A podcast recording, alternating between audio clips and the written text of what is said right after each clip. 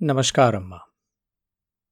ગયા અધ્યાયમાં આપણે વાત કરી કે દેવહૂતિએ કદર્મજીને કીધું કે હવે આપ ગૃહસ્થાશ્રમનું પાલન કરો અને એના માટેની જે પણ વ્યવસ્થા કરવાની હોય વ્યવસ્થા કરો. એટલે કદર્મજીએ એક સુંદર મજાના વિમાનની રચના કરી અને એ વિમાન એમના યોગ બળથી એમણે રચી કાઢ્યું અને એ વિમાનમાં એમણે અને દેવહૂતિએ ખૂબ વખત સુધી ચારે તરફ ભૂમિલોકનું અવલોકન કર્યું, ખૂબ મજાની મજા કરી અને પછી આશ્રમ પર પાછા આવ્યા, જ્યાં કદર્મજી દ્વારા દેવહૂતિને નવ દીકરીઓનો જન્મ થયો. એટલે કદર્મજીએ કીધું કે હવે મેં મારું કર્મ પૂરું કર્યું છે, એટલે હવે ગૃહસ્થ, ગૃહસ્થાશ્રમમાંથી મારે સંન્યાસ આશ્રમ તરફ જવું છે. ત્યારે દેવહૂતિએ કહ્યું કે મને તમે એક બીજું અભયદાન આપો કે જેનાથી હું એકલી ન થઈ જાઉં. અને મારી આ પુત્રીઓના જે મારે લગ્ન કરવાના છે, ત્યારે મારે તમારી જરૂર પડશે અને જો તમે ન હો તો મારું શું? આવો એક પ્રશ્ન કર્યો છે. એટલે કદર્મજી ત્યારે આવી વાત કરી, એટલે મૈત્રેયજી કહે છે કે ઉત્તમ ગુણોથી સુશોભિત મનુકન્યા દેવહૂતિએ જ્યારે આવી વૈરાગ્યયુક્ત વાતો કરી. ત્યારે કૃપાળુ કદર્મ મુનિએ ભગવાન વિષ્ણુના કથનનું સ્મરણ થઈ આવ્યું અને તેમણે કહ્યું કે, હે નિર્દોષ રાજકન્યા, તું પોતાના વિશે આ ખેદ ન કર. તારા ગર્ભમાં અવિનાશી ભગવાન વિષ્ણુ જલ્દીથી પધારશે. હે પ્રિયા, તે અનેકવિધ વ્રતોનું પાલન કર્યું છે, તેથી તારું કલ્યાણ થશે. હવે તું સંયમ, નિયમ, તપ દાન વગેરે કરતી રહી અને શ્રદ્ધાપૂર્વક ભગવાનની ભક્તિ કર. આ પ્રમાણે આરાધના કરવાથી શ્રીહરિ તારા ગર્ભમાંથી અવતાર લઈ અને મારો યશ વધારશે. અને બ્રહ્મ જ્ઞાનનો ઉપદેશ આપી અને તારા હૃદયની અંધકારમયી ગ્રંથિ કે તારી અંદર જે ગાંઠ છે એ છેદી નાખશે. અને વિદુરજી, આ પ્રમાણે પ્રજાપતિ કદર્મના આદેશનો ગૌરવભાવ હોવાથી દેવહૂતિએ તેના પર પૂરો ભરોસો રાખ્યો અને તે નિર્વિકાર જગદગુરુ ભગવાન શ્રી પુરુષોત્તમની આરાધના કરવા લાગી. આ પ્રમાણે ઘણો સમય વીતી ગયા પછી ભગવાન મધુસૂદન કદર્મજીના વીર્યનો આશ્રય લઈ અને દેવહૂતિના ગર્ભમાંથી જેમ કાષ્ટમાંથી અગ્નિ પ્રગટે તેમ પ્રગટ થયા. તે સમયે આકાશમાં વાદળો જળ વરસાવતા ગર્જના કરી કરીને વાજા વગાડવા લાગ્યા. ગાંધર્વો ગાન કરવા લાગ્યા અને અપ્સરાઓ આનંદિત થઈને નાચવા લાગી. આકાશમાંથી દેવતાઓએ વરસાવેલા દિવ્ય પુષ્પોની પુષ્પોની વૃષ્ટિ થવા લાગી. બધી દિશાઓમાં આનંદ છવાઈ ગયો. જળાશયોનું જળ નિર્મળ થઈ ગયું અને બધા જ જીવોના મન પ્રસન્ન થઈ ગયા. એ સમયે કદર્મજીના સરસ્વતી નદીથી વીંટળાયેલા તે આશ્રમમાં મરીચી વગેરે મુનિઓની સાથે શ્રી બ્રહ્માજી ખુદ પધાર્યા. હે શત્રુ દમનકારી વિદુરજી આપણા મૈત્રેયજી કહે છે કે સ્વયં સિદ્ધ જ્ઞાનથી સંપન્ન અજન્મા બ્રહ્માજીને એ વાતની ખબર પડી ગઈ હતી કે પરબ્રહ્મ ભગવાન વિષ્ણુ સાંખ્યશાસ્ત્રનો ઉપદેશ કરવા માટે પોતાના વિશુદ્ધ સત્વમય અંશથી અવતીર્ણ થયા છે. તેથી ભગવાન જે કાર્ય કરવા ઈચ્છતા હતા તેનું તેમણે વિશુદ્ધ ચિત્તે અનુમોદન કર્યું તથા તેનો આદર કર્યો અને પોતાની સમસ્ત ઇન્દ્રિયોથી પ્રસન્નતા પ્રગટ કરતા કદર્મજીને બ્રહ્માજીએ આવું કંઈક કહ્યું કે, હે કદર્મજી, તમે બીજાઓને માન આપનારા છો. તમે મારું સન્માન કરી અને મારી આજ્ઞાનું જે પાલન કર્યું છે, તેનાથી તમારા વડે નિષ્કપટ ભાવે મારી પૂજા સંપન્ન થઈ છે. આપને યાદ હોય તો કેટલાક અધ્યાય પહેલાં આપણે વાત થઈ હતી કે બ્રહ્માજીએ કદર્મજીને કીધું છે કે હવે તમે પ્રજા પાલન થા કરો, તમે હવે ગૃહસ્થાશ્રમની શરૂઆત કરો. એટલે કદર્મજીએ શ્રીહરિની ખૂબ આરાધના કરી અને શ્રીહરિએ એમને આદેશ આપ્યો. એટલે અહીંયા બ્રહ્માજી કહે છે કે તમે મારી પૂજા સંપન્ન કરી છે. પુત્રોએ પોતાના પિતાની સૌથી મોટી સેવા એ જ રીતે કરવી જોઈએ કે તેઓ જેવી આજ્ઞા એમ કહી અને તેમના આદેશનો આદરપૂર્વક સ્વીકાર કરે. આ પુત્ર ધર્મ છે. હે પુત્ર, તમે સભ્ય છો. તમારી આ સુંદર પુત્રીઓ પોતાના વંશ થકી આ સૃષ્ટિને અનેક પ્રકારે વધારશે. હવે તમે મરીચી વગેરે આ મુનિવરોને તેમના સ્વભાવ રુચિ અનુસાર પોતાની પુત્રીઓ સમર્પિત કરો અને સંસારમાં પોતાની સુકીર્તિ ફેલાવો. હે મુનિ, હું જાણું છું કે જેઓ સમસ્ત પ્રાણીઓના નિધિ છે, તેમાંના અભિષ્ટ મનોરથોને પૂરા કરનારા છે, તે આદિપુરુષ નારાયણ જ પોતાની યોગ માયાથી કપિલના રૂપમાં અવતર્યા છે. અને પછી એમણે દેવહૂતિને કહ્યું કે, હે રાજપુત્રી, સોનેરી વાળ, કમળ જેવા વિશાળ નેત્રો અને કમળ ચિહ્નિત એવા ચરણ કમળોવાળા શિશુના રૂપમાં કૈટભાસુરને હણનારા સાક્ષાત શ્રીહરિએ જ જ્ઞાન, વિજ્ઞાન વડે કર્મોની વાસનાઓના મૂળોનું ઉચ્છેદન કરવા માટે તારા ગર્ભમાં પ્રવેશ કર્યો છે. એ અવિદ્યાજનિત મોહિની ગ્રંથિઓને છેદીને પૃથ્વી પર સ્વચ્છંદ વિચરણ કરશે. એ સિદ્ધોના સ્વામી થશે અને સાંખ્યાચાર્યોના પણ માનનીય થશે. લોકોમાં તમારી કીર્તિનો વિસ્તાર કરશે અને કપિલના નામે વિખ્યાત થશે. અહીંયા શ્રી વૈત્રે, મૈત્રેયજી વિદુરને કહે છે કે, હે વિદુરજી, જગતનું સર્જન કરનારા બ્રહ્માજી, તે બંને કદર્મ અને દેવહૂતિને આ પ્રમાણે આશ્વાસન આપી અને નારદ અને સનક વગેરેને સાથે લઈ અને હંસ પર આરૂઢ થઈને બ્રહ્મલોકમાં પ્રસ્થાન કરી ગયા. બ્રહ્માજીના ગયા પછી કદર્મજીએ તેમની આજ્ઞા અનુસાર મરીચી વગેરે પ્રજાપતિઓની સાથે પોતાની પુત્રીઓના વિધિપૂર્વક લગ્ન કરી દીધા.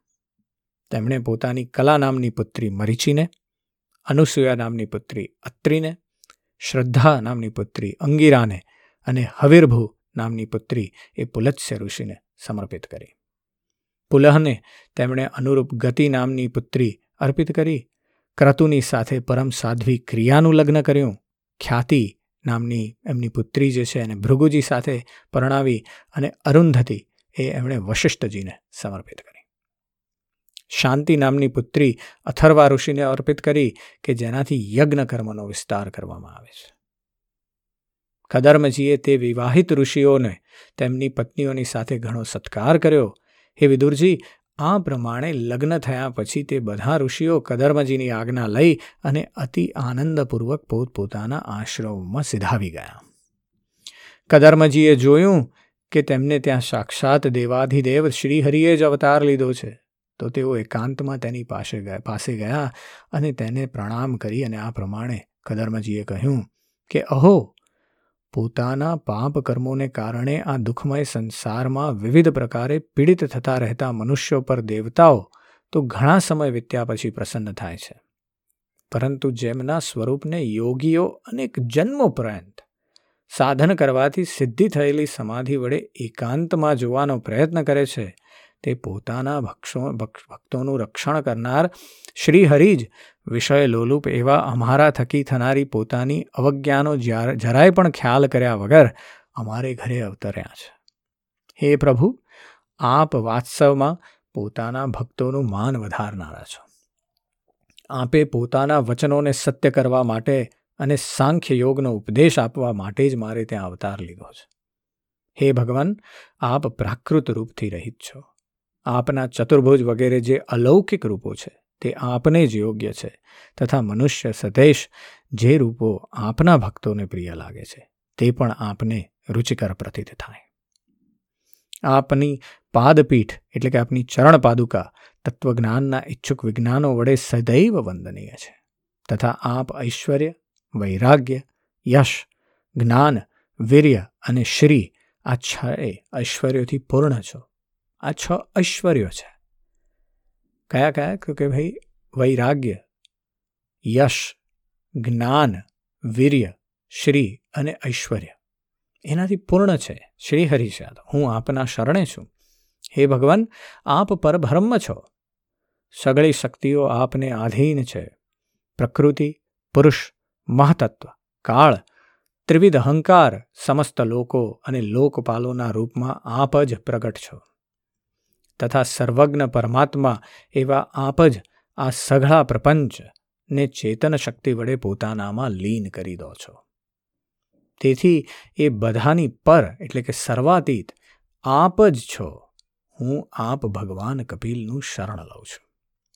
હે પ્રભુ, આપે જન્મ લઈને મારા ઋણને ઉતારી દીધું કારણ કે પુત્ર થવાથી જ પિતૃ ઋણમાંથી મુક્ત થઈ શકાય છે. તે જ પ્રમાણે મારા બધા જ મનોરથો પૂર્ણ થઈ ચૂક્યા છે. હવે હું સંન્યાસ માર્ગ ગ્રહણ કરી આપનું ચિંતન કરતો રહીને શોકરહિત થઈને વિચરણ કરીશ. આપ સમસ્ત પ્રજાઓના સ્વામી છો, તેથી જ હું આપની આજ્ઞા ઈચ્છું છું. શ્રી ભગવાને આ સાંભળી અને કદર્મજીને કહ્યું કે, હે મુનિ, વૈદિક અને લૌકિક તમામ કર્મોમાં સંસાર માટે મારું કહેવું જ પ્રમાણ છે. તેથી તમને જે કહ્યું છે, તે હું તમારે ત્યાં જન્મ લઈશ, તે સત્ય સિદ્ધ કરવા માટે જ મેં આ અવતાર લીધો છે. આ લોકમાં મારો આ જન્મ લિંગ શરીરથી મુક્ત થવાની ઈચ્છાવાળા મુનિઓ માટે આત્મદર્શનમાં ઉપયોગી પ્રકૃતિ વગેરેનું તત્વોનું વિવેચન કરવા માટે જ થયો છે. સાંખ્ય યોગની વાત છે. આત્મજ્ઞાનનો આ સૂક્ષ્મ માર્ગ ઘણા સમયથી લોપ પામ્યો છે. તેને ફરીથી પ્રવર્તાવવા માટે મેં આ શરીર ધારણ કર્યું છે એમ જાણો. હે મુનિ, હું આજ્ઞા આપું છું કે તમે ઈચ્છા પ્રમાણે જાઓ અને પોતાના સમસ્ત કાર્યમો મને અર્પણ કરતા રહીને. દુર્જય મૃત્યુને જીતીને મોક્ષ પદ મેળવવા માટે મારી ભક્તિ કરો. હું સ્વયં પ્રકાશ છું અને સમસ્ત જીવોના અંતકરણમાં રહેનારો પરમાત્મા જ છું. તેથી જ્યારે તમે વિશુદ્ધ ભાવે પોતાના અંતઃકરણમાં મારો સાક્ષાત્કાર કરી લેશો, ત્યારે તમામ પ્રકારના શોકોમાંથી મુક્ત થઈ અને નિર્ભય પદ, એટલે કે મોક્ષને પ્રાપ્ત કરી લેશો. હું માતા દેવહૂતિને પણ સમસ્ત કર્મોથી મુક્ત કરાવનારું આત્મજ્ઞાન આપીશ, કે જેનાથી આ સંસાર રૂપી ભયમાંથી તેઓ પાર ઉતરી જશે. શ્રી મૈત્રેયજી કહે છે કે ભગવાન કપિલના આ પ્રમાણે કહેવાથી પ્રજાપતિ કદર્મજી તેમની પરિક્રમા કરી અને પ્રસન્નતાપૂર્વક વનમાં પ્રણાણ કરવા ચાલી નીકળ્યા. ત્યાં અહિંસાપૂર્ણ સંન્યાસ ધર્મનું પાલન કરતા રહી તેઓ એકમાત્ર ભગવાનને શરણે થઈ રહ્યા તથા અગ્નિ અને આશ્રમનો ત્યાગ કરી નિસંગ ભાવે પૃથ્વી પર વિચરવા લાગ્યા. જે કાર્યકારણથી અતિત છે. સત્વ વગેરે ગુણોનું પ્રકાશક અને નિર્ગુણ છે તથા અનન્ય ભક્તિથી જ પ્રત્યક્ષ થાય છે. તે પર બ્રહ્મમાં તેમણે પોતાનું મન જોડી દીધું. તેઓ અહંકાર, મમતા અને સુખ દુઃખ વગેરેના દ્વંદ્વોથી મુક્ત થઈ મુક્ત થઈ અને સમદર્શી એટલે કે ભેદ દ્રષ્ટિ રહિત અને તટસ્થ થઈ સૌમાં પોતાનો જ આત્મા જોવા લાગ્યા. અગેન ફરીવાર નાનકડી વાતમાં એક વાક્યમાં વ્યાસજી આપણને સમજાવે છે કે જો આપણે ખરેખર સમદર્શી થવું હોય, તો શું કરવું પડશે? અહંકાર મુક્તિ જોઈશે, મમતા મુક્તિ જોઈશે અને સુખ, દુઃખ વગેરે સૌથી મુક્ત થવું પડશે. માત્ર પદાર્થ ભાવથી મુક્ત નથી થવાનું. પણ અહંકારથી, હુંપણાથી મુક્ત થવાનું છે. આપણે મમતાથી પણ મુક્ત થવાનું છે. અને એ જો થઈ શકે, ત્યારે સમદ્રષ્ટિ કેળવાય. ભેદ જતો રહે. અને ભેદ જતો રહે ત્યારે તટસ્થતા બને. તમે ના પોઝિટિવ છો, ના નેગેટિવ છો. તમે ના આ તરફ છો, ના પેલા તરફ છો. તમે હવે નિર્ગુણ થઈ અને પોતાનામાં જ આત્માને અને બધામાં પોતાનો આત્મા જોઈ શકો છો. અને જ્યારે એ થાય, ત્યારે તમારી બુદ્ધિ અંતર્મુખ બને અને શાંતિ મળી જાય. ઇનર પીસની જે વાત છે. અંતરંગ. અંદર જ આપણી અંદર રહેલા પરમાત્મા સાથેનો એ સેતુ બંધ બંધાઈ જાય. તે સમયે કધર્મજી એવા પ્રકારે પોતાની અંદર અંતર્મુખ બની અને શાંત થઈ ગયા અને એમણે શાંત મોજાવાળા જાણે સમુદ્ર હોય એવા જણાઈ આવતા. પરમ ભક્તિભાવ વડે સર્વાંતયામી સર્વજ્ઞ શ્રી વાસુદેવમાં ચિત્ત સ્થિર થઈ જવાથી તેઓ તમામ બંધનોમાંથી મુક્ત થઈ ગયા. સમસ્ત ભૂતોમાં પોતાના આત્મભૂત શ્રી ભગવાનને અને સમસ્ત ભૂતોને આત્મ સ્વરૂપ શ્રીહરિમાં સ્થિત જોવા લાગ્યા. ફરી એકવાર, અહીંયા સમસ્ત ભૂતોમાં પોતાના આત્મભૂત શ્રી ભગવાનને એ જ્યાં જોવે છે, કીડીમાં જોવે છે કે હાથીમાં જોવે છે કે મનુષ્યમાં જોવે છે કે પ્રાણીમાં જોવે છે? એમને ત્યાં બધે જ શ્રીહરિ જ દેખાય છે. અને સમસ્ત ભૂતોને આત્મ સ્વરૂપ શ્રીહરિમાં જોવા માંડ્યા. એટલે કે જે દેખાય છે એમાં એ છે અને એ જે છે એ જ બધામાં છે. એવા શ્રીહરિ જ બધામાં છે એવું આત્મજ્ઞાન થઈ રહ્યું છે. અને આ પ્રમાણે ઈચ્છા અને દ્વેષથી રહિત સર્વત્ર સમબુદ્ધિ અને ભગવત ભક્તિ સંપન્ન થઈ અને શ્રી કદર્મજીએ ભગવાનનું પરમ પદ પ્રાપ્ત કરી લીધું. આજે બસ આટલું જ. જય શ્રી કૃષ્ણ.